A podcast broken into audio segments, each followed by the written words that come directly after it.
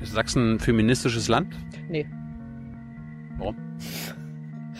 Äh, weil ich halt nicht sehe, dass äh, Frauen hier äh, tatsächlich äh, gefördert werden. Was ich aber tatsächlich sehe, ist, ähm, dass es hier sehr, sehr viele Alleinerziehende gibt. Aber gerade im Verkehr äh, ist es eben nicht äh, sinnvoll, jetzt weiter Straßen zu bauen, sondern es muss ganz klar Erhalt vor Neubau.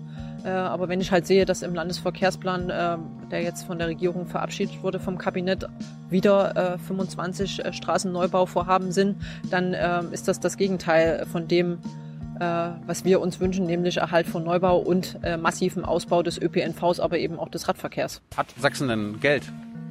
Äh, Ist, ist, das, ist die finanzielle Lage gut? Natürlich ist die finanzielle Lage gut. Wir haben, äh, ja, also dem Land geht's nicht so schlecht, wie immer getan wird. Es wird ganz viel Geld in irgendwelche Fonds gesteckt, äh, wo, ähm, wo Geld schlummert, äh, wo ich sage, das ist äh, besser ausgegeben, wenn man das äh, in, die, in die Menschen und äh, in den ÖPNV zum Beispiel investiert. Wovor müssen die Rechtsextremisten, die Rechtsextremen, die Rechtsradikalen in Sachsen Angst haben, wenn die Grünen an die Macht kommen hier?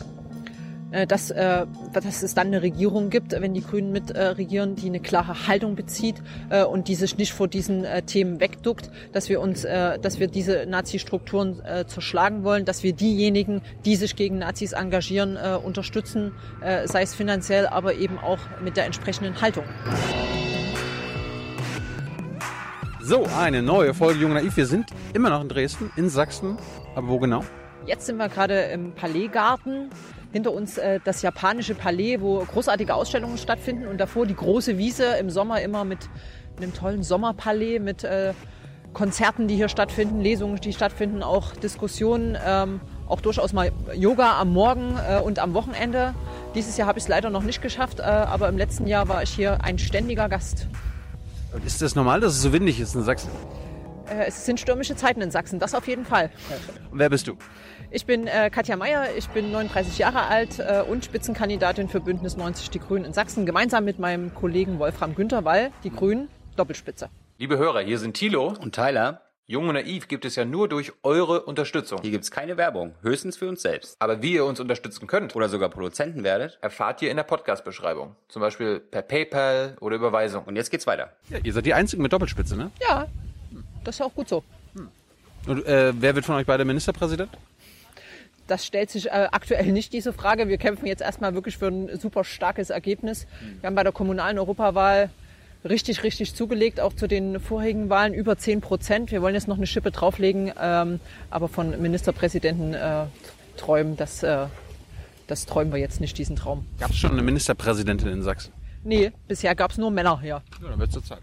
Das äh, ist richtig, aber ähm, wir tun natürlich alles dafür, dass wir stark werden, aber wir können natürlich auch äh, Umfragen lesen. So, jetzt bist du äh, grüne Spitzenkandidatin. Hast du das? Ist das dein Traum, dein Lebenstraum? Ist der jetzt in Erfüllung gegangen? Also ich bin nicht sozusagen, äh, meine Kindheit in Zwickau war nicht davon bestimmt zu überlegen, äh, dass ich irgendwann mal Ministerpräsidentin dieses äh, Bundeslandes werde. Äh, es hat sich einfach äh, so entwickelt. Ich habe mich äh, immer schon politisch engagiert als junger Mensch äh, und war dann auch mal weg aus Sachsen. Ich glaube, das äh, tut, täte vielen auch mal gut, mal wegzugehen und dann aber auch wiederzukommen. Äh, und äh, habe mich dann politisch engagiert bei den Grünen, äh, bin Landtagsabgeordnete seit 2015. 2014 waren die Landtagswahlen. Ich bin nachgerückt nach einem Jahr, äh, habe dann die Themen meiner Vorgängerin übernommen, Verkehrspolitik, Gleichstellung, Recht und Demokratie und ähm, versuche seitdem mit unserer, wir sind ja die kleinste Fraktion aktuell mit acht Abgeordneten, äh, hier was zu wuppen, äh, gute Konzepte, Gesetze, Anträge vorzulegen und ich glaube, das äh, ist uns auch äh, sehr gut gelungen. Welches Gesetz hast du vorgelegt, was, äh, was das irgendwie angenommen wurde? Keins. Obwohl, nee, das stimmt nicht ganz. Also wir haben tatsächlich äh, gemeinsam mit CDU und SPD äh, ein Gesetz verabschiedet. Das war 2016. Das Gesetz äh, für den Landesbeauftragten der Aufarbeitung der SED-Diktatur.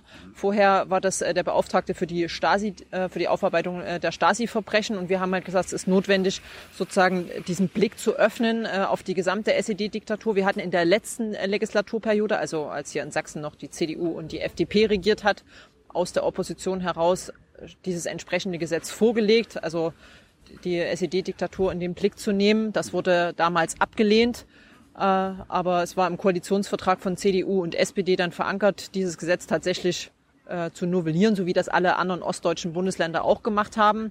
Und als ich dann in den Landtag gekommen bin und mitgekriegt habe, dass die das machen, da habe ich gesagt, äh, sorry, ähm, es ist unsere, unser Gesetzentwurf gewesen und wenn ihr jetzt auf Grundlage unseres alten Gesetzentwurfs äh, hier das neue Gesetz machen wollt, dann sollten wir doch mit am Tisch sitzen. Und äh, dann haben wir das mit CDU und SPD verhandelt, wenn gleich sozusagen das. Die brauchten euch da eigentlich gar nicht, oder? Nö, die brauchten uns nicht, aber das war ähm, unser Gesetzentwurf und es war unser Thema und, äh, und es ist ja auch ein gesamtgesellschaftliches Thema, die Aufarbeitung äh, der SED-Diktatur und dann haben wir das tatsächlich gemeinsam gemacht. Aber ich glaube, das hat es in 30 Jahren CDU-Regierung noch nie gegeben, dass es einen gemeinsamen Gesetzentwurf mit äh, mit der CDU gegeben hätte. Was es vereinzelt mal gab, sind äh, gemeinsame Anträge, aber das wirklich nur sehr punktuell. Und das ist schon sehr besonders in Sachsen, vor allem wenn ich zum Beispiel nach Brandenburg gucke oder wenn ich nach NRW gucke oder in andere Bundesländer, wo das durchaus äh, Usus ist, dass man auch mal gemeinsam Anträge macht. Das äh, ist in Sachsen so nicht gelebt.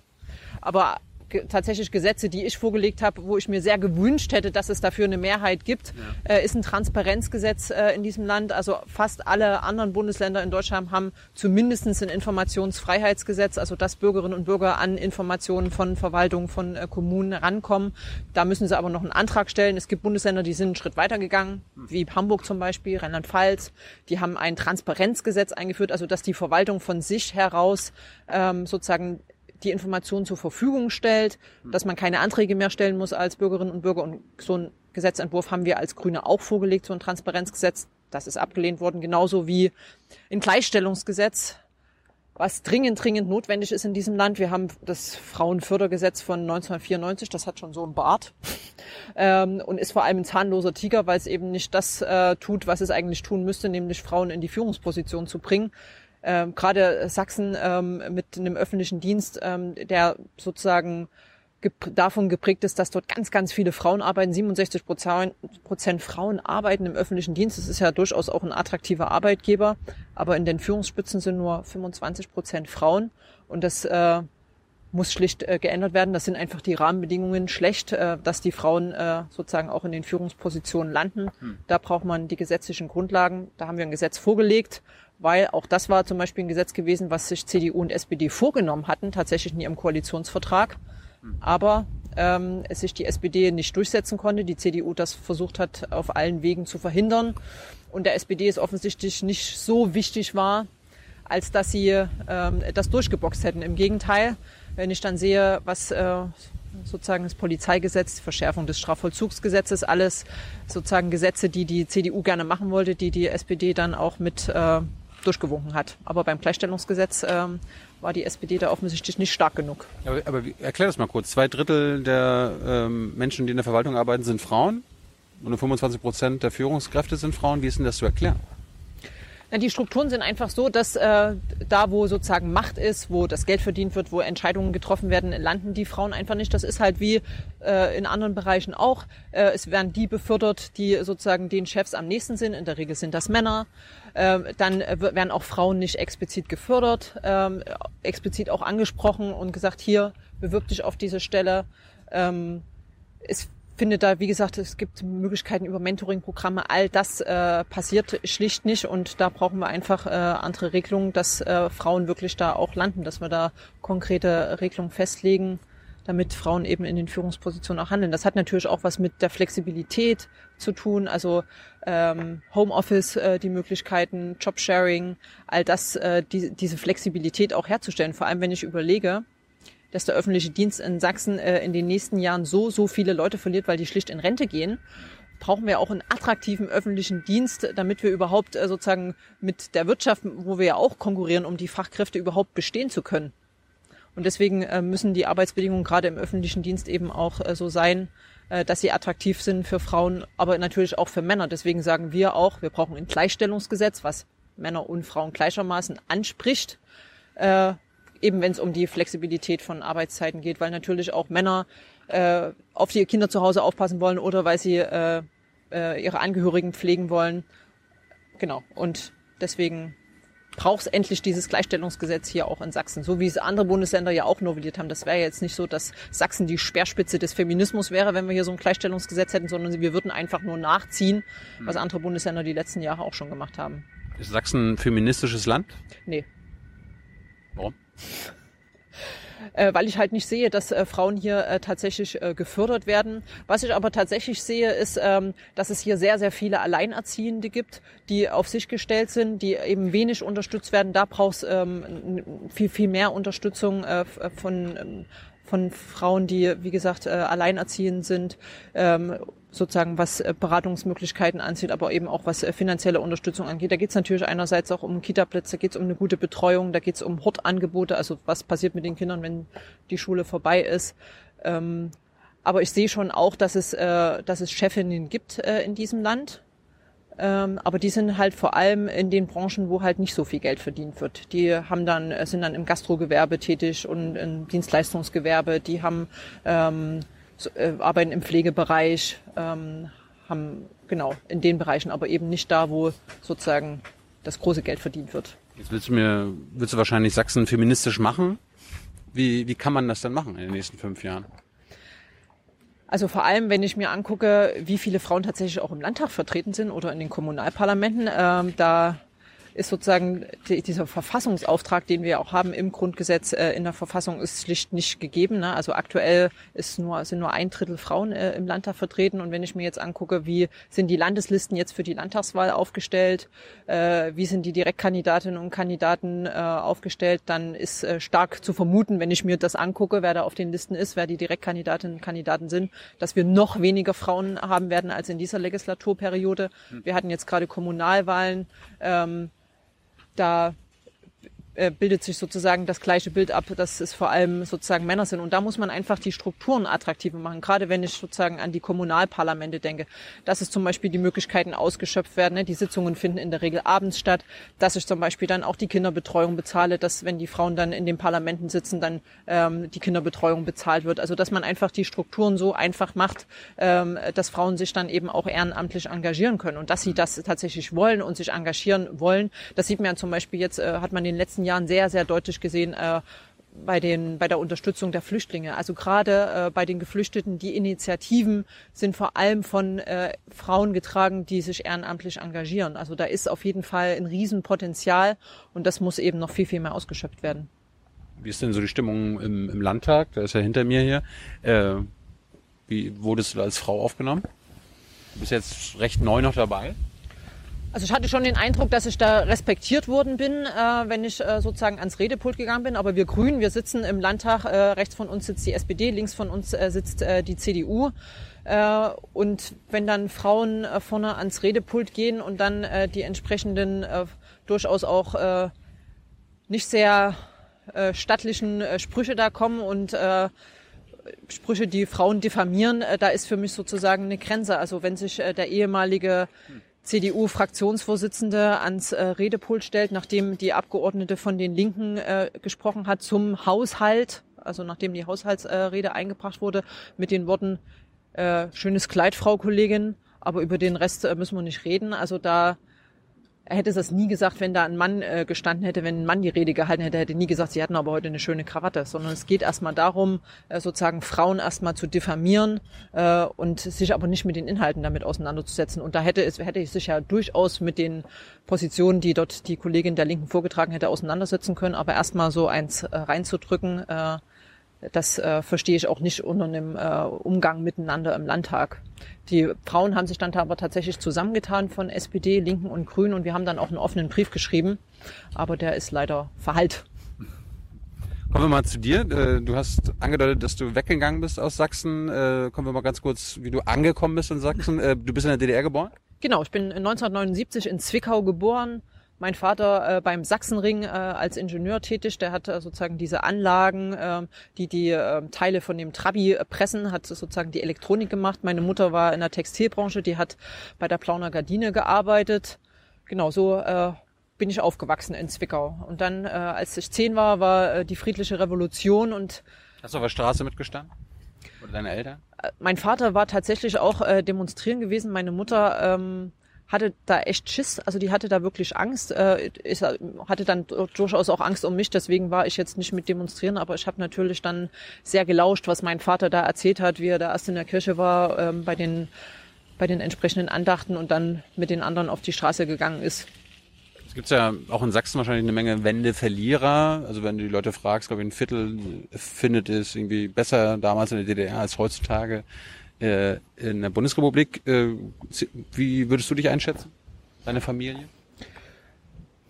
ich würde jetzt nicht zwingend von Wendeverlierern sprechen, wenngleich natürlich auch ganz äh, krasse Brüche in meiner Familie. Also sowohl meine Eltern, die von Arbeitslosigkeit äh, betroffen waren, meine Mutter, die sozusagen von Umschulung zu Umschulung äh, gehen musste, mein Vater und das ähm, ist auch so was Tragisches. Ne? Er hat im Sachsenring gearbeitet und nach der, nach der Wende ähm, war er dann sozusagen mit daran beteiligt, äh, diesen Sachsenring sozusagen ähm, rückzubauen, also die Gebäude abzureißen. Also das, ähm, wenn man vorher sozusagen daran, darin gearbeitet hat, das ist schon, ähm, das belastet natürlich auch eine Familie, also auch sozusagen im, im näheren Umfeld. Äh, mein Onkel auch von Arbeitslosigkeit getroffen, auch von meinen Freunden, die Eltern. Also das geht, wie gesagt, an äh, gibt es jede Familie, die da, die da Geschichten erzählen kann. Und ich kann auch jeden äh, verstehen, der sagt, äh, meine meine Lebensleistung äh, wurde hier nicht geschätzt und ähm, ich bin da auch ähm, wurde da nicht äh, sozusagen nicht respektiert, äh, was da ja oft äh, die Rede davon ist und was ich halt sozusagen auch festgestellt habe in den 90er Jahren und ähm, das war ja zum Teil auch richtig, dass man vor allem erstmal äh, drauf schauen musste, die Infrastruktur hier wieder aufzubauen, äh, die Wirtschaft wieder äh, in Gang zu bringen. Aber was eben vergessen wurde, war sozusagen die Menschen auch auf diesen demokratischen Weg mitzunehmen. Ne? Also wenn ich dran denke, nach, äh, nach dem Zweiten Weltkrieg ähm, war in Westdeutschland die Demokratie mit einem Wirtschaftsaufbau verbunden. Also war positiv belegt. Und diese Erfahrungen haben ganz, ganz viele Ostdeutsche halt schlicht nicht gemacht, ne? die sozusagen mit der friedlichen Revolution, mit der Chance jetzt endlich frei wählen zu können, reisen zu können, seine Meinung frei äußern zu können, Pressefreiheit zu haben, äh, ist einhergegangen, äh, diese, diese krasse Erfahrung von äh, Arbeitslosigkeit und, äh, und eben nicht, äh, es war halt nicht für alle positiv äh, von Anfang an belegt wenngleich diese riesen Chancen, die wir auch äh, damit bekommen haben, jetzt endlich in Freiheit zu leben, dass Leute sich jetzt endlich wieder entfalten konnten, dass sie den Job machen konnten, den sie auch wirklich wollten und nicht äh, in Staat sagt, welche Ausbildung oder welches Studium du machst. Das ist einfach ein Riesenwert, dass ich die Chance hatte, im Ausland zu studieren und auch das zu studieren, äh, was ich will.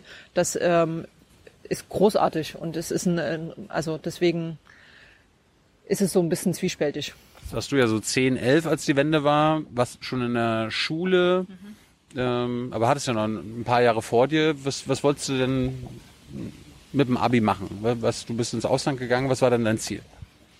Also es war schon immer mein Ziel, mich in irgendeiner Art und Weise politisch zu engagieren. Ähm, sei es jetzt irgendwie in einer zivilgesellschaftlichen Organisation oder in der Stiftung. Also das war schon äh, mein Wunsch, auch äh, nach dem Abi irgendwie in äh, was Sozialwissenschaftliches zu studieren. Deswegen habe ich ja dann auch Politik, Geschichte und Soziologie studiert. Ich habe mein Studium in Jena angefangen, bin dann wie gesagt nach Estland gegangen und bin dann aber auch ganz bewusst nochmal nach Westdeutschland gegangen. Ich habe in Münster meinen Abschluss gemacht. Aber erstmal Estland, was, warum Estland? Ich fand das total spannend. Ich war 2000 in Estland, da war Estland ja noch nicht in der Europäischen Union. Da ist einfach noch ganz, ganz viel passiert und äh, sozusagen äh, dieses, dieses Land da auch zu erleben, dieser, dieser Tiger des Baltikums, wie es ja auch äh, genannt wird, auch was das Thema Digitalisierung angeht, da ist, äh, war Estland 2000 schon so, so viel weiter als äh, die Bundesrepublik und äh, jetzt noch weiter. Ich habe letztens ein Interview gehört, da wurde mit einer Ministerin oder sogar mit der Ministerpräsidentin gesprochen und gefragt, ja, ob sich Estland, was die Digitalisierung angeht, mit Deutschland vergleicht. Da äh, hat die äh, große, ist sie ein großes Gelächter gefallen und hat gesagt, nee, wir vergleichen uns mit dem Silicon Valley. Hm. Also da gibt's auch ein ganz äh, großes Selbstbewusstsein, aber das ist natürlich auch unterlegt mit dem, was dort äh, in, diesem, in diesem Land passiert.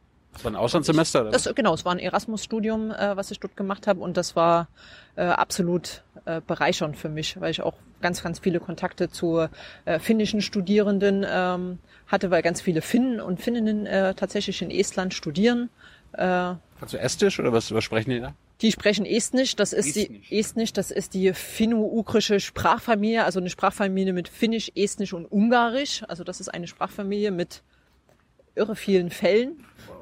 Und äh, natürlich habe ich einen Estnisch-Kurs gemacht und ich konnte mir dann auch äh, einen Kaffee bestellen und äh, konnte sozusagen im Lebensmittelladen was einkaufen, aber war weit davon entfernt, äh, da jetzt Konversation zu betreiben. Das Studium war ähm, aus, auf sozusagen die ausländischen Studierenden ausgerichtet in Englisch. Und was kann Sachsen von Estland lernen? Na, auf jeden Fall, was das Thema Digitalisierung angeht, aber was auch das Thema. Aber was genau? Na, also eigentlich kann man in Estland fast alles machen äh, digital. Man kann sogar äh, sozusagen online wählen. Das äh, ist sozusagen in äh, hier nicht möglich. Äh, Aus gutem Grund, ne? Ich finde, man äh, sollte sich das mal äh, genau angucken, auch was sozusagen den Datenschutz angeht. Aber auch ähm, die, auch Estland ist in der EU, auch für die äh, gilt äh, die Datenschutzgrundverordnung. Also von daher muss es diese Möglichkeit geben. Ja, es gibt ja Manipulationsmöglichkeiten und so weiter und so fort. Ich meine, du kennst wahrscheinlich auch den CCC, Chaos Computer Club, ist auch in Dresden immer aktiv. Ja, ja. Die sagen, Also- das ist alles noch unmöglich. Also bisher haben die Esten gute Erfahrungen gemacht. Ich finde nicht, dass man sich äh, vor sowas verschließen sollte. Ähm, es muss natürlich sichergestellt sein, dass da nichts manipuliert wird, aber äh, ich würde mich da jetzt äh, sozusagen nicht total verschränken wollen. Sonst Dinge, die wir lernen können in der Sache, in Sachen Ja. Digitalisierung. Durchaus auch mal mutig zu sein. Ähm, das habe ich dort auch erfahren. Äh, das ist ganz, ganz viele Start-ups äh, gibt's in Estland. Äh, die, die Gründerinnen und Gründer werden dort äh, wirklich nochmal ganz anders unterstützt. Ähm, wir haben hier auch in Sachsen eine ganz gute Start-up-Szene, aber da ist halt auch die Frage, ne, wie- ähm, wie viel Bürokratie gibt's hier eigentlich? Äh, was hindert eigentlich Leute, äh, sich zu gründen? Ähm, wie werden zum Beispiel auch Frauen unterstützt äh, bei der Gründung? Ähm, wo ich sozusagen wieder bei dem Thema Unterstützung von Frauen bin, äh, Frauen im ländlichen Raum. Äh, da haben wir endlich, endlich jetzt wieder ein Förderprogramm, was genau äh, Frauen im, in, in, der ländlichen, in den ländlichen Regionen unterstützen will, äh, sich auszugründen. Aber es braucht eben nicht nur Geld, sondern es braucht eben auch das Know-how. Es müssen Netzwerke unterstützt werden. Ideen. Und das sind äh, Sachen, die wir von Estland lernen können. Was sind denn erfolgreiche Startups aus Sachsen? Erfolgreiche Startups aus Sachsen. Also es gibt zum Beispiel eine Firma in Leipzig, zwei junge Frauen, die haben äh, ein Fahrradschloss äh, entwickelt, was äh, so mit Textil äh, verbunden ist und äh, das sind irgendwie tolle Innovationen. Oder ich habe jetzt einen Unternehmer kennengelernt, äh, der macht so ähm, ähm, so Beton, ähm, was sozusagen so, so ein leichteres äh, Beton, was eben für den Brückenbau äh, gut ist. Also das sind alles Innovationen, die hier äh, in Sachsen äh, entstanden sind und äh, die man auch äh, unterstützen sollte. Oder äh, letzte Woche war ich in der Lausitz gewesen ähm, bei, bei, einem, bei einem Unternehmen, was so Kraft-Wärmepumpen macht. Die äh, sind dann auch ähm, haben dann noch ein anderes Unternehmen mit reingenommen, sodass die jetzt äh, deutschlandweit die einzigen sind, die so ein Komplettpaket anbieten können. Also ich kann dort sozusagen als Häuslebauer äh, sozusagen so eine komplette Kraft-Wärmepumpe mir äh, bestellen und dann äh, sozusagen von meinem Handwerker vor Ort in den Keller einbauen lassen. Das ist, sind sozusagen Innovationen aus äh, Sachsen, die hier entstanden sind. Und ähm, aber der Unternehmer aus der Lausitz hat zum Beispiel auch gesagt, ähm, dass er auch au- ausländische Fachkräfte dort äh, beschäftigt hat. Aber dann äh, war es eben so, er hatte einen äh, Beschäftigten dort aus ähm, Nordafrika, ich glaube es war aus Marokko. Und von einem auf den anderen Tag war der weg, aber nicht, äh, weil er nicht mehr zur Arbeit gekommen ist, sondern weil er abgeschoben wurde. Und von einem Tag auf den anderen Tag hat dann schlicht dieser, diese Arbeitskraft dann auch vor Ort geführt. Und da äh, müssen wir halt auch schauen, wie ähm, können wir Arbeitskräfte, die hier gut integriert sind, auch äh, tatsächlich im Land halten und wenn Leute hier einen Job machen, dann auch äh, tatsächlich da behalten. Aber dieses Unternehmen hat sich zum Beispiel auch, wie gesagt, in der Lausitz äh, so aufgestellt, dass sie zum Beispiel eine Betriebskita haben. Also und äh, eines mit eines der wenigen Unternehmen und sich sozusagen auch familienfreundlich äh, dort aufgestellt, um eben wirklich auch attraktiv zu sein, weil gerade in der Lausitz haben wir einen riesengroßen Fachkräftemangel und da ist es eben entscheidend, wie sind die Arbeitsbedingungen. Auf da geht es nicht nur noch darum, äh, sozusagen gutes Geld zu verdienen, das ist natürlich wichtig, sondern es gibt auch sozusagen es ist wichtig, dass es einen guten Rahmen noch gibt, wie sozusagen familienfreundliches Unternehmen oder wenn es um Migrantinnen und Migranten geht, denen auch Sprachkurse anzubieten und all das äh, macht dieses Unternehmen und äh, macht das offensichtlich sehr erfolgreich. Jetzt hast du gerade Abschiebungen schon angesprochen. Kommen wir mal darauf. Äh, aus Sachsen werden auch Menschen nach Afghanistan abgeschoben. Ähm, seid ihr dagegen? Ja, es ist äh, kein sicheres Herkunftsland. Äh, äh, wenn ich sozusagen dann auch höre, was äh, das Auswärtige Amt sagt, dass dort äh, immer noch Gebiete sind, äh, wo kriegerische Auseinandersetzungen sind, äh, wo die Leute, wenn sie abgeschoben werden müssen, Angst haben müssen, dann tatsächlich ihr Leben zu verlieren, dann sind das keine Orte, in die man abschieben kann. Also mit den Grünen wird es Abschiebungen nach Afghanistan aus Sachsen nicht geben. Das ist äh, nichts, was wir wollen, sondern wir brauchen, wenn äh, Leute ab, also wenn die sozusagen Bescheid haben, dass sie abgeschoben werden müssen, ähm, dann können das nur, äh, kann das nur in sichere Herkunftsstaaten passieren. Ansonsten haben wir die Verpflichtung, den Leuten hier äh, eine sichere Heimat zu geben. Du sagst jetzt den Leuten, die jetzt zugucken, wenn man die Grünen wählt und ihr kommt in die Regierung, ist ja jetzt nicht unwahrscheinlich, dann gibt's mit euch, wird aus Sachsen nicht nach Afghanistan abgeschoben. Ich werde zumindestens äh, mit den Abgeordneten, die wir dann sind, äh, alles dafür tun, dass genau das nicht passiert. Aber das ist jetzt keine rote Linie. Ich kann jetzt nicht genau sagen, wie genau die Abschiebezahlen nach Afghanistan aktuell sind. Äh, Aber ist ja jeder zu viel, oder? absolut, jeder ist, jeder ist zu viel und äh, wir werden alles dafür tun, dass es nicht passiert. Aber das ist keine rote Linie. Ich halte nicht so viel von, äh, von roten Linien. Wir müssen sozusagen ähm, es sicherstellen, dass, äh, dass die Leute nur dahin abgeschoben werden, äh, wo es sichere Herkunftsstaaten sind. Punkt. Wo, wohin kann man dann abschieben? Also wo, wo, hast du jetzt keine Bauchschmerzen? Äh, in Länder der Europäischen Union. Und? Also Nordafrika wäre zum Beispiel auch kein Land, wo ich sage, dass man dahin abschieben muss. Gerade wenn äh, Menschen, ähm, also gerade wenn Homosexuelle hier in Sachsen sind, äh, die können nicht nach Marokko oder nach äh, in andere nordafrikanische Staaten abgeschoben werden, wenn sie dort äh, vom Leben bedroht sind. Das geht einfach nicht. Gut, äh, zurück zu dir.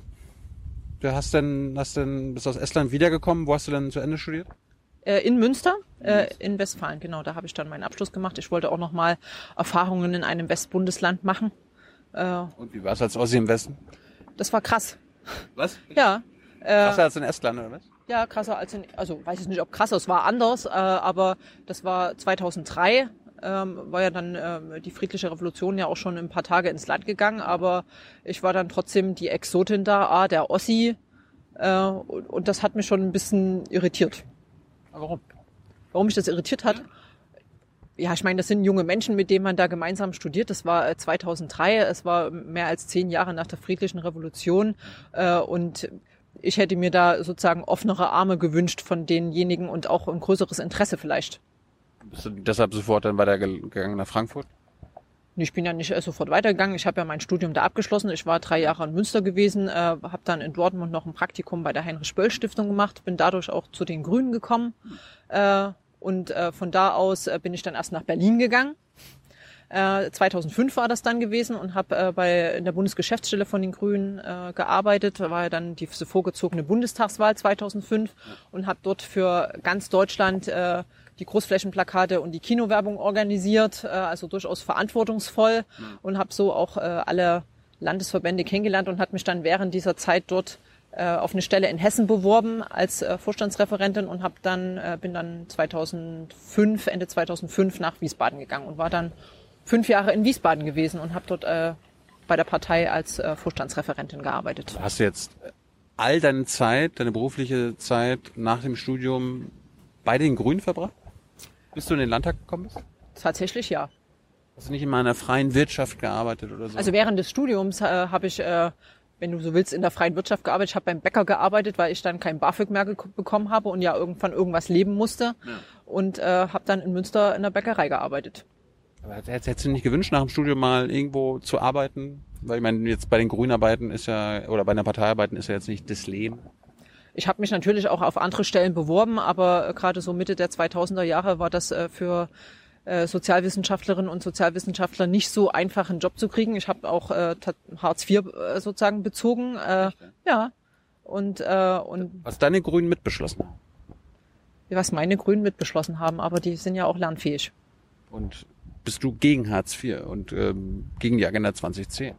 Also ich glaube, da sind damals äh, Fehler gemacht worden, aber wir sagen ja jetzt äh, auch, äh, da brauchst ja auch einen Lernprozess. Also man muss auch, äh, man muss sich das auch eingestehen und das sagen die Grünen ja auch auf Bundesebene ganz klar, ähm, dass ähm, man damals dachte, dass man den richtigen Weg geht, aber dann schnell festgestellt hat, dass es eben nicht so ist. Genauso wie mit dem mit den Minijobs. Da hat man auch gehofft, äh, dass das der richtige Weg ist, um dann aber später festzustellen, äh, dass das äh, vor allem eine Falle ist, sozusagen aus der viele Leute auch nicht mehr rauskommen, nämlich in, dann wieder in den ersten Arbeitsmarkt zu kommen oder insbesondere für Frauen, die dann halt in diesen Minijobs verharren und dann einfach auch am Ende schlicht ein Problem haben, eine gute Rente zu haben.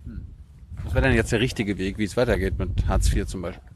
Naja, das ist ein Bundesthema, das äh, können wir jetzt nicht in Sachsen verhandeln. Ja, Bundesrat habt ihr ein bisschen Einfluss dann? Das ist richtig, aber wir sagen ja auf jeden Fall, das äh, muss äh, reformiert werden äh, und diese Sanktionen müssen weg.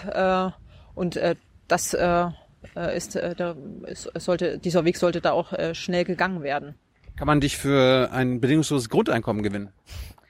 Tatsächlich bin ich da ein bisschen kritisch, was das angeht. Äh, weil ich äh, das sozusagen auch unter frauenpolitischer Perspektive sehe, weil ich äh, sage, dass das möglicherweise ich würde das jetzt nicht, würde da jetzt nicht alle über einen Kamm stellen, aber die Gefahr tatsächlich besteht, dass äh, Frauen dann ähm, sozusagen in diesem Niedrigbereich äh, verharren und dann äh, sozusagen die Männer arbeiten gehen und die Frauen haben ja dann das Grundeinkommen und eben nicht äh, auf dem ersten Arbeitsmarkt sind und das entsprechende Geld verdienen. Und dann hat das natürlich dann auch wieder was mit den, mit den Machtpositionen zu tun, weil Frauen sind dann eben nicht in den Jobs, wo das Geld verdient wird, wo entschieden wird, und deswegen bin ich so ein bisschen zwiespältig. Gleichwohl äh, sage ich, man muss das ausprobieren. Auch wir haben im Landtagswahlprogramm stehen, dass man mal so ein Modellprojekt machen sollte. Auch andere Bundesländer haben das ja äh, verankert. Schleswig-Holstein machen, glaube ich, auch so ein Modellprojekt oder haben sich das vorgenommen. Ich finde, man sollte da offen sein, sollte das probieren. Ähm, und vielleicht wäre ich ja noch überzeugt. Die Linken wollen auch ein BGE-Modellprojekt machen. Wo würdest du das machen wollen? Wo wäre, in welcher Region in Sachsen wäre das angemessen? Ach, da bin ich offen. Ich finde, das sollte auch die Region mitentscheiden können. Die äh. wollen alle. Wenn, wenn, wenn du jetzt alle Regionen wollen das? Wenn du, wenn du in Sachsen wahrscheinlich Region fragen würdest, okay, wir geben jetzt 10.000 Leuten äh, ein Grundeinkommen, wer will, werden sich alle melden. Wo, wo würdest du, wo, welche Region bräuchte das? Lausitz da, Nordsachsen? Also wir haben in, in allen äh, in allen Regionen äh, gibt sozusagen in den Regionen wiederum äh, strukturschwachere und, und, und stärkere Regionen. Aber vielleicht sollte es auch einen Wettbewerb zwischen den Regionen geben, äh, die sich darauf bewerben. Also ich würde das jetzt äh, Ungarn jetzt sozusagen aus Dresden heraus festlegen lassen, sondern sollte die Region vielleicht auch mit. Äh, aber ihr habt doch eine Braun eine Braunkohleregion. Mhm. Da, da hast du wahrscheinlich als Grüne natürlich auch mal jeden Tag mit zu tun, weil ihr wollt den, den Kohleausstieg ganz äh, so, so früh wie möglich. Ihr müsst den Leuten eine Perspektive geben. Da könnte man ja sagen, okay, alle, die hier äh, im Braunkohlegewerbe arbeiten, bekommen von uns ein Grundeinkommen. Damit sie kein, keine finanziellen Nöte mehr haben. Also wir haben einen riesengroßen Fachkräftemangel, insbesondere in der Lausitz. Und auch die Leute, die jetzt noch äh, in der Braunkohle arbeiten, werden auch nach dem Abschalten der Kohlekraftwerke immer noch gebraucht äh, für, die, für die Renaturierung. Und äh, die sollen dann auch so bezahlt werden, wie das angemessen die ist. Die bleiben ja nicht zu Hause, wenn sie ein Grundeinkommen bekommen. Die sind nur abgesichert. Ja, ja, aber ich meine, die haben ja dann einen festen Job, äh, wenn sie wenn sie sozusagen weiter beschäftigt sind und werden auch mehr verdienen, als das Grundeinkommen äh, gezahlt wird. Ja. Ja. Aber ihr, ihr, ihr könnt es ja so so machen, okay, ihr wollt nicht 2038 raus, sondern 2030 oder am liebsten wahrscheinlich noch, noch früher. Dann kannst du ja sagen, okay, ab keine Ahnung 2025 also wir sagen 2030 äh, halten wir äh, für, für, für realistisch. Mhm. Ja, dann könnt ihr sagen, okay, ab 2030 bekommen die, die dann immer noch in dem Gewerbe sind, ein Grundeinkommen. Damit sie finanziell abgesichert sind. Die bekommen genau dasselbe Geld, was sie damals bekommen. Na, aber das ist ja nicht die Grundidee des, äh, des Grundeinkommens, äh, genauso viel zu bekommen äh, wie, ein, äh, wie, ein, wie ein Arbeitnehmer, der jetzt in einem Industriearbeitsjob ist. Hm. Aber könnte man ja testen. Es sollte schon, glaube ich, noch einen Unterschied geben zwischen denen, die äh, sozusagen fest im Arbeitsmarkt sind und die äh, sozusagen da eine, eine volle Stelle haben und denen, die ein Grundeinkommen beziehen. Was wollt ihr denen denn bieten? Denen, die in der Lausitz sind? Ja. Also vor allem, wie gesagt, ich habe gesagt, es gibt einen riesengroßen Fachkräftemangel in der Region. Äh, wir müssen diese Region umbauen, wirklich zu einer Energieregion, also raus aus der Braunkohle, mehr äh, in erneuerbare Energien. Wir müssen endlich mehr Windräder bauen. Dieses Jahr ist noch kein einziges Windrad in Sachsen gebaut worden. Wir müssen da in die äh, Solaranlagen investieren und vor allem müssen wir den ÖPNV dort so aufstellen, dass, das, dass die Region auch wirklich lebenswert ist. Dann müssen wir Ansiedlungen machen von ähm, von Unternehmen, äh, von Forschungseinrichtungen, äh, Behördenstandorte, die äh, in die Lausitz kommen äh, sollen äh, und vor allem eben auch den Mittelstand, der vor Ort dort ist, äh, unterstützen. Ich hatte ja vorhin gesagt, äh, das Unternehmen, was ich äh, besucht habe, das ist äh, nördlich von Hoyerswerda. Ähm, der hat, der sucht zum Beispiel seit über einem Jahr äh, dort äh, einen Vorarbeiter. Den findet er schlicht nicht, weil äh, einfach die Fachkräfte nicht da sind. Und das sind die Leute, die dann in der Braunkohle sind, ähm, die dann eben auch so äh, gut bezahlte äh, Jobs finden. Aber viele, die jetzt in der Braunkohle beschäftigt sind, ähm, wie in allen anderen Bereichen auch, wie bei Lehrerinnen und Lehrern, wie bei der Polizei, wie in der Justiz, es gehen, gehen ganz viele in den nächsten 10 bis 15 Jahren schlicht in Rente. Das ist in der Kohlebranche genauso. Äh, und die, die dann noch nicht in Rente sind, die werden gebraucht für die Renatur Renaturierung und sozusagen die, der Rest muss dann, und das ist dann auch die staatliche Aufgabe, dann in entsprechende Umschulungen äh, finanziert werden. Aber um eine Region wirklich lebenswert zu machen, ist natürlich wichtig, dass es dort Jobs gibt, dass es die entsprechende Infrastruktur gibt, dass es Ärzte vor Ort gibt, dass es Schulen gibt, dass es Kita gibt und dass es natürlich auch, damit so eine Region lebenswert ist, auch Angebote für junge Menschen gibt, äh, dass es Jugendclubs gibt, aber dass es eben auch ein ordentliches Kulturangebot gibt. Nur wenn sozusagen dieses Gesamt Paket ist, kann äh, so eine Region auch wirklich lebenswert sein, dass man da auch gerne hinzieht. Jetzt hast du aber ja gerade deinen, deinen Wahlkampfzettel abgearbeitet, oder? naja, aber das ist ja genau die Frage, was äh, sozusagen so eine Region lebenswert macht. Und das, äh, und das ist für mich eben nicht nur, dass da eine Straße ist äh, und äh, dass da mein Arbeitsplatz ist, sondern dass ich da auch gut und gerne leben will. Aber wie, wie früher muss dann äh, aus der Kohle raus? Also wir sagen äh, 2030, aber, ähm, aber wie, wie, wie viel früher muss es passieren? Der Ministerpräsident äh, stellt sich hin und sagt 31.12.2038. Ja, da, sind, da sind ja alle, nicht nur die Wissenschaftler sich einig, sondern auch die Schüler und Schülerinnen, das ist viel zu spät. Genau. Da seid ihr auch der Meinung. Ja, aber so weit ist, äh, so, äh, an der Stelle ist äh, der Ministerpräsident noch nicht. Der äh, versucht hier den Leuten zu suggerieren, bis zum 31.12.38 laufen die Kraftwerke. Ich glaube und ich gehe fest davon aus, äh, dass die Wirtschaft äh, das früher entscheiden wird, weil sich das einfach nicht mehr rechnet mit der Braunkohle. Ja, die Politik muss entscheiden, oder? Die Politik muss den Rahmen setzen. Deswegen, wir, es gibt jetzt seit Anfang des Jahres diesen, äh, diesen Kohlekompromiss. Da muss jetzt auch endlich mal die Bundesregierung äh, endlich mal sozusagen liefern und die entsprechende Gesetzesgrundlage äh, bieten und äh, entsprechend dann auch das Geld, was versprochen wurde, äh, dann in die Region fließen. Aber wir müssen erst ein Klimaschutzgesetz äh, haben und äh, dann muss das Geld fließen, nicht umgedreht. Wie, wie soll das denn quasi wenn ihr in die Regierung geht, äh, funktionieren? Dass ihr dann macht ihr so einen Kompromiss dann und geht 2034 oder Wie gesagt, ist das gibt's ist das eine rote Linie die 2030? Wie gesagt, es ist nicht entscheidend, ob äh, 2029, äh, 2030 oder 2031. Es ist jetzt wichtig, dass wir einen Pfad haben. Nicht entscheidend. Es ist wichtig, dass wir jetzt endlich loslegen. Ähm, und äh, endlich in den Ausbau der erneuerbaren Energien kommen. Wir sagen, Kleinstadt, das wird die Wirtschaft wird das äh, früher äh, entscheiden, äh, als das der Regierung aktuell lieb ist. Hm. Und ich gehe davon aus, dass es sehr, sehr viel früher als äh, 2038 sein muss. Aber wir müssen jetzt endlich sozusagen äh, den Pfad beschreiten, müssen hier auch in Sachsen die rechtlichen Grundlagen schaffen, dass wir endlich mit dem Ausbau der erneuerbaren Energien äh, vorankommen. Und das ist äh, schlecht in den letzten fünf Jahren hier verschlafen worden. Wie kann, wie kann das sein, dass bisher in diesem Jahr in Sachsen noch kein Windrad gebaut wurde? Ja, das Problem ist halt, äh, dass es die, ähm, die Vorrangflächen für den Wind ähm, ähm, schlicht nicht da sind, ähm, dass in der Regionalplanung äh, das extrem erschwert wird, äh, dass es Unternehmen auch nicht einfach gemacht wird, hier Windräder aufzustellen. Und da müssen wir halt in der Regionalplanung entsprechend, die müssen wir entsprechend ändern, damit eben Windvorranggebiete ausgewiesen werden. Wir sagen, wir wollen mindestens zwei Prozent der Fläche in Sachsen mit Windrädern ähm, sozusagen, dass dort Windräder äh, aufstehen können. Natürlich im Einklang mit dem Naturschutz. Aktuell hat Sachsen so roundabout äh, 900 Windräder. Das müssen wir mindestens äh, verdoppeln.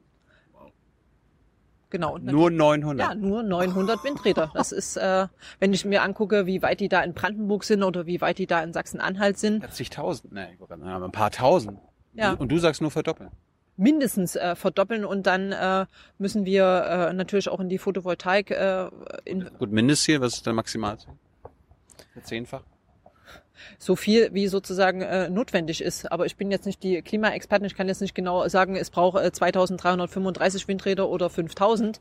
Äh, es braucht so viel, um äh, sozusagen sicherzustellen, äh, dass wir hier unsere Energie, ähm, ähm also dass hier die Energie fließt und äh, dass der Strom fließt. Kann ja sein, dass du ein Teil der Regierung bist, die diese neuen Windräder quasi der Bevölkerung verkaufen müssen. Äh, nicht nur in Brandenburg, in Mecklenburg, sondern auch in Sachsen gibt's ich nenne sie jetzt mal Wutbürger, die da Initiativen starten, sich dagegen naja, wehren. Umso wichtiger, umso wichtiger ist es eben, dass es wirklich eine Beteiligung der Bürger vor Ort gibt und nicht, dass irgendwie irgendein Investor... Finan finanzielle Beteiligung. Zum Beispiel auch, also dass nicht der Investor sozusagen eingeflogen kommt und dann irgendwie seine Windräder dahinsetzt, sondern dass das gemeinsam mit den äh, mit den Bürgern dort vor Ort äh, diskutiert wird, äh, weil nur wenn sozusagen ähm, das auf breiten Schultern ist, wenn es ein Commitment äh, zwischen den Bürgerinnen und Bürgern gibt, dann äh, kann es auch äh, eine Offenheit äh, dafür geben und äh, und dann im besten Falle dann äh, mit äh, Bürger, äh, äh, Bürgerwindkraftanlagen, die dann sozusagen auch an den Gewinnen beteiligt werden. Und das erhöht schlicht auch die Akzeptanz. Und das sieht man halt, wenn man auch in andere Regionen gibt, dass das sehr gut funktioniert. Hast du schon mal mit einem Wutbürger dich ausgetauscht? Ich habe natürlich auch mit Leuten, die an den, äh, an den Wahlkampfständen kommen und äh, von der Verspargelung der Landschaft reden, natürlich auch schon gesprochen. Und dann äh, haben die ja dann oft das Argument, ähm, was sonst ist denen ja sozusagen der Natur- äh, und äh, Tierschutz äh, völlig Schnuppe. Aber an der Stelle ähm, werden, werden dann die Vögel ins Feld gezogen. Und wir sagen ja auch ganz klar, äh, Ausbau von Windkraft nur äh, im Einklang mit dem Naturschutz. Äh, deswegen sagen wir auch äh, keine Windräder im Wald oder auf dem Erzgebirge Gebirgskamm, was ja sozusagen äh, oft die, die Sorge ist, äh, sondern da, wo es äh, naturverträglich ist. Und es gibt ja jetzt auch schon äh, die entsprechenden Versuchsanlagen von Windkraftanlagen, wo entsprechende Sensoren eingebaut sind, die sozusagen sehen, wenn Vögel angeflogen kommen äh, das dann berechnen können, äh, wie, wie sozusagen die Flugrichtung der Vögel ist und dann tatsächlich das Windrad auch gestoppt wird, so dass eben kein Vogel äh, dann äh, zu Tode kommt. Und diese, diese Forschung gibt's äh, in Schleswig-Holstein äh, und in äh, Baden-Württemberg.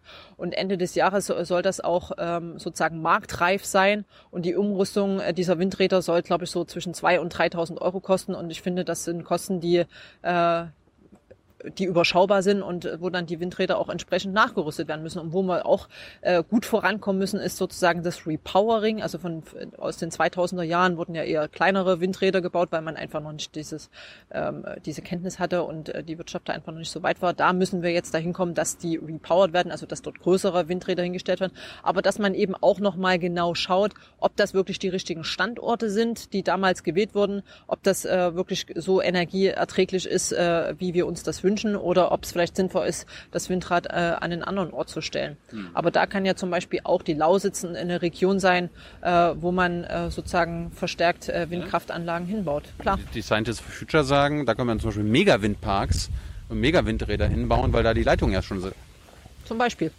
Ist, äh, äh, man muss sich das, wie gesagt, dann genau angucken, wie das mit den Böden dort ist, dass da nichts abrutscht. Aber das äh, ist auf jeden Fall ähm, halte ich das für einen absolut sinnvollen Vorschlag. Meinst du, dass die Leute sich darüber freuen? Ne? Kohle geht weg und dann wird ihnen da so ein riesen Windrad vorgesetzt? Wie gesagt, äh, die Windräder im Einklang mit dem Naturschutz und mit den Bürgerinnen und Bürgern vor Ort. Hm. Wie viele Solaranlagen wurden dieses Jahr in Sachsen schon gebaut? Uh, das kann ich tatsächlich nicht sagen. Mehr als eins? Ich hoffe. Aber ich, ich habe jetzt tatsächlich die genauen Zahlen nicht. Ich weiß es nur von den Windrädern. Wie viel, wie viel was sollt ihr denn für die äh, Solarkraft hier tun? Also ich meine, wir sind ja hier in Dresden, wir, in den Großstädten ist es ja schwer, irgendwelche Windräder aufzustellen. Da kann man ja eine Menge Aber tun auch, mit. Auch auf städtischem Gebiet, also hier in den äh, sozusagen in den Randgebieten von Dresden gibt's auch Flächen, wo man durchaus Windräder aufbauen kann und da müssen wir. Ja, aber jetzt, jetzt sind wir in der Großstadt, äh, da kann man ja eine Menge Solarpanels ja, äh, auf die Dächer auf den, packen. Auf den Dächern äh, zum Beispiel finde ich, wenn äh, die öffentliche Hand äh, Gebäude baut, äh, werden jetzt gerade ganz viele Schulen äh, gebaut, äh, dass die eben auch so von der Statik sind, dass dort immer automatisch sofort äh, eine Solaranlage mit auf dem Dach ist oder eine ja, Photovoltaikanlage. Die, muss ja, die, die, muss ja irgendwo hin, äh, herkommen. Also wer, wo, wo kommt naja, die her? Wenn es öffentliche Gebäude sind, dann hat das ja der Staat auch selber in der Hand, die dann damit zu installieren. Dann sagt ihr Grünen, okay, auf jedes öffentliche Dach kommt am Ende äh, in den nächsten fünf Jahren das, Solarpanel? Das sollte, das sollte ein Ziel sein. Ist das euer Ziel? Das ist auch ein Ziel von uns, dass äh, auf öffentlichen Gebäuden viel, viel mehr äh, Solarkraftanlagen oder Solaranlagen, Photovoltaikanlagen gebaut werden. Warum nicht so viel wie möglich? Natürlich so viel wie möglich. Gibt es noch andere erneuerbare Energien in Sachsen? Es gibt ein bisschen Wasserkraft, aber das ist nicht so richtig, ähm, jetzt nicht so die Power, wie das jetzt äh, in, äh, in Norwegen ist oder äh, in, äh, in Österreich oder in der Schweiz. Ähm, als Übergangstechnologie äh, natürlich auch noch äh, die Gaskraftwerke, die auf jeden Fall sauberer sind als die Kohlekraftwerke.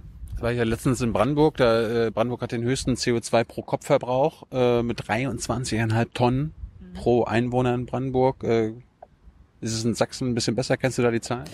Ich bin mir nicht ganz sicher. Ich glaube, bei uns sind es 18 Tonnen, aber äh, zwei Drittel ähm, des CO2-Ausstoßes ähm, verursachen die Kohlekraftwerke in Sachsen. Nur zwölf. Laut Umweltbundes. Ah, okay. Aber immer noch weit über den Ja. deutschen Durchschnitt. Der Ja. ist bei neun Tonnen. Das, wie gesagt, zwei Drittel des CO2-Ausstoßes in Sachsen äh, kommt von den Kohlekraftwerken und deswegen müssen wir da, habe ich jetzt schon mehrfach gesagt, so schnell wie möglich aus der Kohle aussteigen. Und damit würdet ihr dann auch in fünf Jahren, wenn ihr, ja, würdet ihr in fünf Jahren, keine Ahnung, Regierungsbeteiligung es schaffen, den CO2-Verbrauch zu senken?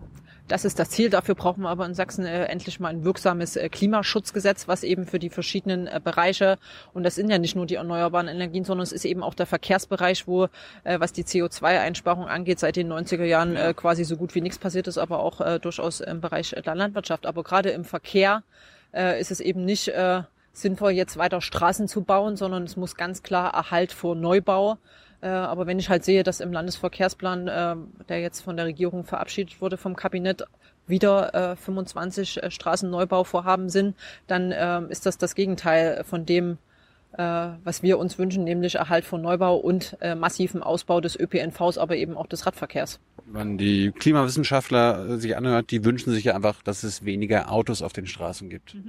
Also die dreckigen Autos. Ja. Was habt ihr da für einen Plan? Also Wie willst, wie willst du den Sachsen und Sächsinnen klar machen, ihr müsst einfach euer Auto stehen lassen oder verkaufen am besten? Na, in den Großstädten ist das ja heute äh, schon möglich. Ich habe zum Beispiel auch kein Auto, ich habe noch nie ein Auto besessen, aber ich habe, äh, seitdem ich Studentin bin, äh, bin ich bei Carsharing angemeldet, ähm, habe hab auch einen Führerschein. Äh, und gerade in den Großstädten ist es ja sehr gut möglich, auf ein Auto zu verzichten. Wir haben äh, gerade, wir sind hier in Dresden, einen sehr, sehr guten ÖPNV. Ähm, wir haben ähm, ein Radwegenetz, was äh, durchaus ausbaufähig ist, aber was äh, schon äh, ganz gut ist. Äh, und wenn sozusagen der ÖPNV gut ausgebaut ist, wenn das Radwegenetz ist, gut ist, wenn wir ein gutes Carsharing-Angebot haben, dann kann man auch sehr gut aufs Auto verzichten. Und wenn ich dann doch mal eins brauche, dann leihe ich mir eben eins aus.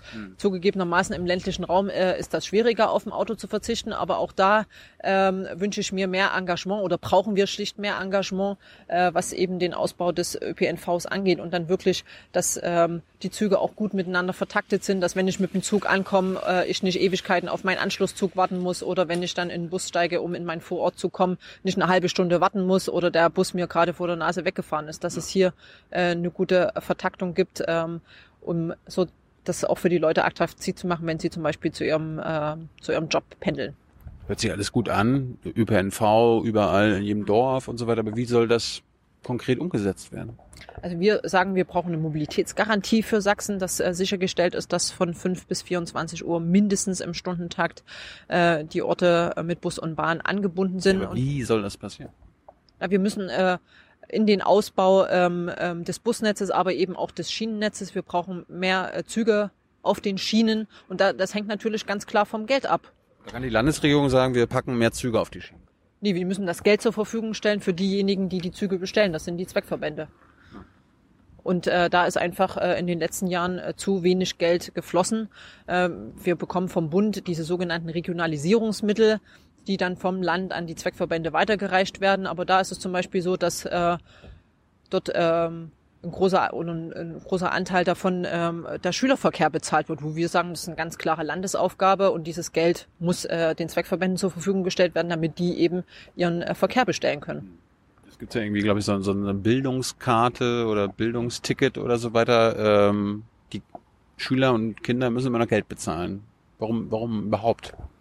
Na, wie gesagt, das war ja ein großes Ziel von der SPD, ein Bildungsticket zu haben für Schülerinnen und Schüler. Äh, Das haben sie tatsächlich leider nicht geschafft. Äh, Was sie geschafft haben, ist, dass äh, Schülerinnen und Schüler jetzt sozusagen nach der Schule und in den Ferien so ein Ticket haben ähm, und dass Auszubildende und und, und Azub, also als als Azubis ein Bildungsticket haben. Das ist Ich wollte eher wissen, wollt ihr, dass das alles umsonst ist für die jungen Menschen? für Schülerinnen und Schüler wollen wir einen kostenlosen ÖPNV. Ist das schwer hinzubekommen? Das ist wie, was heißt schwer? Es ist halt die Frage, wie viel Geld äh, ist mir das wert als Land, dass Schülerinnen und Schüler äh, kostenlos mit dem äh, ÖPNV unterwegs sein können. Hat Sachsen denn Geld? Äh, es, Ist, ist, das, ist die finanzielle Lage gut? Natürlich ist die finanzielle Lage gut. Wir haben, äh, ja, dem, also dem Land geht's nicht so schlecht, wie immer getan wird. Es wird ganz viel Geld in irgendwelche Fonds gesteckt, äh, wo, ähm, wo Geld schlummert, äh, wo ich sage, das ist äh, besser ausgegeben, wenn man das äh, in, die, in die Menschen und äh, in den ÖPNV zum Beispiel investiert. Gibt es eine schwarze Null hier in Sachsen? Wir haben äh, in der letzten Legislaturperiode wurde hier eine Schuldenbremse im, in der Verfassung verankert. Aber ist, aktuell gibt es irgendwie so eine schwarze Null. Naja, Seid ihr gegen dieses Konzept? also wir also es gibt sozusagen äh, das äh, wir haben jetzt keine Schulden aufgenommen. Also das Land hat keine Schulden aufnehmen müssen für diesen Haushalt. Das ist eine schwarze Null. Also es wurden für diesen Haushalt. Äh, und wir sagen auch wir wollen uns nicht an den zukünftigen Generationen äh, äh, weiter versündigen also nicht mehr Schulden aufnehmen und äh, stehen da auch äh, für einen äh, für einen ausgeglichenen Haushalt. Aber ihr versündigt euch doch an den, an den anderen Generationen, wenn ihr halt, wenn wir Schulden aufnehmen nee, wenn ihr halt keine Infrastruktur baut, um damit, äh, das sind ja Investitionen, sind ja auch Schulden. Jetzt bin ich aber überrascht, dass du die schwarze Null verteidigst. Na, ich verteidige nicht. Nein, ich habe ja gesagt, wir müssen sozusagen klug investieren äh, in den ÖPNV, in Bildung und so weiter. Ja, aber nur so viel, da- damit es am Ende eine schwarze Null ist. Ich finde schon, dass man wahrscheinlich tatsächlich noch mal über die schwarze Null äh, nachdenken muss äh, und das vielleicht auch noch mal in Frage stellen muss. Äh, aber wie gesagt, aktuell hat dieses Land äh, ziemlich viel Geld äh, in den äh, in den Schubladen, in den Fonds schlummern äh, und da äh, müssen wir erstmal ran. Äh, und, äh, und dann gucken wir weiter. Weil, wie gesagt, aktuell ist äh, genug Geld da, um äh, die Investitionen zu tätigen. Schwarze und Null, keine Schulden zu machen. schwarze Null heißt ja auch immer, man, man könnte ja auch quasi Steuern erhöhen, um mehr Einnahmen zu haben, damit man mehr ausgeben kann. Wer, wen, wem droht denn hier in Sachsen, dass sie zum Beispiel mehr zahlen müssen? Äh, wie, wie, meinst du, also wem sollte das drohen? Unternehmern, Re- Reichen in Sachsen? Naja, äh, wenn wir über, über Steuern äh, reden, über eine Vermögenssteuer, dann wird das äh, auf Bundesebene entschieden. Nichts, wo ihr irgendwie die, die Leute, die Reichen mehr belasten könntet in Sachsen? Also auf Landesebene, landespolitisch? Wird, fällt mir jetzt, also, da, fällt dir was ein? Du bist hier die Expertin. Wie, wie, wie, viel, wie, wie, wie ist das mit dem Reichtum? Wo, wo, wo leben hier die Reichen in Sachsen? Habt ihr Millionäre, Milliardäre? Ich glaube, die, die reichsten Leute wohnen in Radebeul, Meißen habe ich jetzt auch gehört. Meißen und Radebeul. Ist Da ein auch- Wahlkreis Meißen. Die, äh, nee, äh, es ist Riesa. Echt? Ja. Mit, auf mdr.de steht, Meißen ist dein Wahlkreis. Meißen 1. Das Ja. ist der Landkreis Ah. Meißen und ich kandidiere aber in Riesa. In Meißen sollen die meisten Millionäre leben. In, in, also ich, soweit ich weiß, in Radebeul, aber da will ich mich jetzt nicht streiten. Äh, da ist äh, zumindest die höchste Dichte an, äh, an Porsche äh, Autohäusern und Fahrern. Wofür, wofür, müssen, wovor müssen die Millionäre in Sachsen Angst haben, wenn die Grünen an die Macht kommen? Die müssen keine Angst haben, aber sie sollten, äh, wir wollen, setzen uns dafür ein, dass äh, sozusagen äh, sie auch, dass es eine gerechte Besteuerung gibt, auch was sozusagen die CO2-Steuer angeht, äh, dass äh, sozusagen da, aber das ist auch ein Thema, was äh, auf Bundesebene geregelt wird. Gibt es nichts, äh, wo ihr die Reichen mehr belasten wollt? Wie, wie, wie, wie, wie ist denn die Einkommensschere in Sachsen? Also wir haben tatsächlich eine hohe Kinderarbeitslose, äh, Kinderarbeitslosigkeit, eine hohe, eine hohe Kinderarmut. Das war jetzt ein äh, schlimmer Versprecher. Äh, eine hohe Kinderarmut in Sachsen ähm, und dann natürlich geht da äh, die Schere zwischen äh, Arm und Reich äh, immer weiter auseinander. Und wir müssen vor allem, und das ist in Sachsen ein riesengroßes Problem, äh, ist äh, was, äh, was die Wohnungs, äh, was sozusagen die Mieten angeht, insbesondere in Leipzig und Dresden. Was großartig ist, dass es dort einen riesengroßen Zuzug gibt äh, in Leipzig und Chemnitz, aber äh, in Leipzig und Dresden, aber dort die Mieten einfach so äh, krass teuer werden. In, in, in Leipzig hat man äh, 2011 noch 5,40 Euro vom Quadratmeter bezahlt, jetzt sind es schon 8,40 Euro. Äh, und da müssen wir äh, massiv in den sozialen äh, Wohnungsmarkt investieren. Und ähm, da sagen wir zum Beispiel als Grüne, wir müssen mindestens 5000 äh, Sozialwohnungen im Jahr bauen, damit eben ähm, Menschen, die von äh, Hartz IV bekommen, aber eben auch äh, Familien, die ähm, Kinder haben, sich überhaupt noch eine Wohnung in diesen Städten leisten können.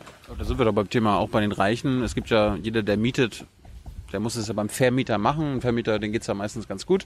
Äh, wie wär's denn mit einem Mietendeckel? In Berlin wurde das ja jetzt eingeführt. Na, wir brauchen tatsächlich eine wirksame Mietpreisbremse auch hier in Sachsen. Das ist was anderes. Eine Bremse ist was anderes als ein Deckel. Also in Berlin wurde jetzt erstmal die Erhöhung gestoppt. Das ist ein Weg, den Berlin gegangen ist. Da müsste man gucken, ob äh, in, Da waren die Grünen ja auch mit dabei. Ja, ja. Ähm, da muss man gucken, äh, inwiefern das auch äh, für Sachsen äh, ein Weg sein kann, äh, um sozusagen eine weitere Mietpreissteigerung zu verhindern. Zum Schluss, ähm, ihr habt ja hier ein großes Problem mit ähm, Rechtsextremismus. Ich meine, der NSU war hier zu Hause äh, In Zwickau. in Zwickau, wo du geboren bist. Naja, als der als Beate Zschäpe und äh, die beiden Uwes nach äh, Zwickau gegangen sind, äh, auf, von Jena nach Zwickau sind, bin ich von Zwickau nach Jena. 1998. Aber erklär, erklär unseren Zuschauern mal, wir haben ja viele wahrscheinlich, die jetzt nicht aus Sachsen Ja. äh, sind, die das jetzt einfach nur von draußen betrachten. Ja. Wie, wie erklärst du das? Ich meine, die AfD ist ja auch so ein Symptom. Ähm, die NS, der, dieser Rechtsterrorismus ist ja auch eine Art Symptom für, für was irgendwie in den Menschen schlummert. Wo, wo sind die Ursachen für dieses rechte, rechte Gedankengut, für den Rechtsextremismus im Land? Naja, Kurt Biedenkopf hat ja in den 90er Jahren mal gesagt, äh, die Sachsen wären immun gegen den Rechtsextremismus. Genau. Und das ist einfach äh, der wahnsinnig fatale Fehler oder die wahnsinnig fatale Aussage, die damals getroffen wurde, dass einfach weggeguckt wurde, äh, dass sich diesem Problem nicht gestellt wurde, dass das äh, kleingeredet wurde. Diese Netzwerke äh, der Neonazis, die es seit den 90er Jahren gibt und bis heute gibt äh, und diese Netzwerke müssen schlicht äh, zerschlagen werden. Da muss man äh, genau hinschauen.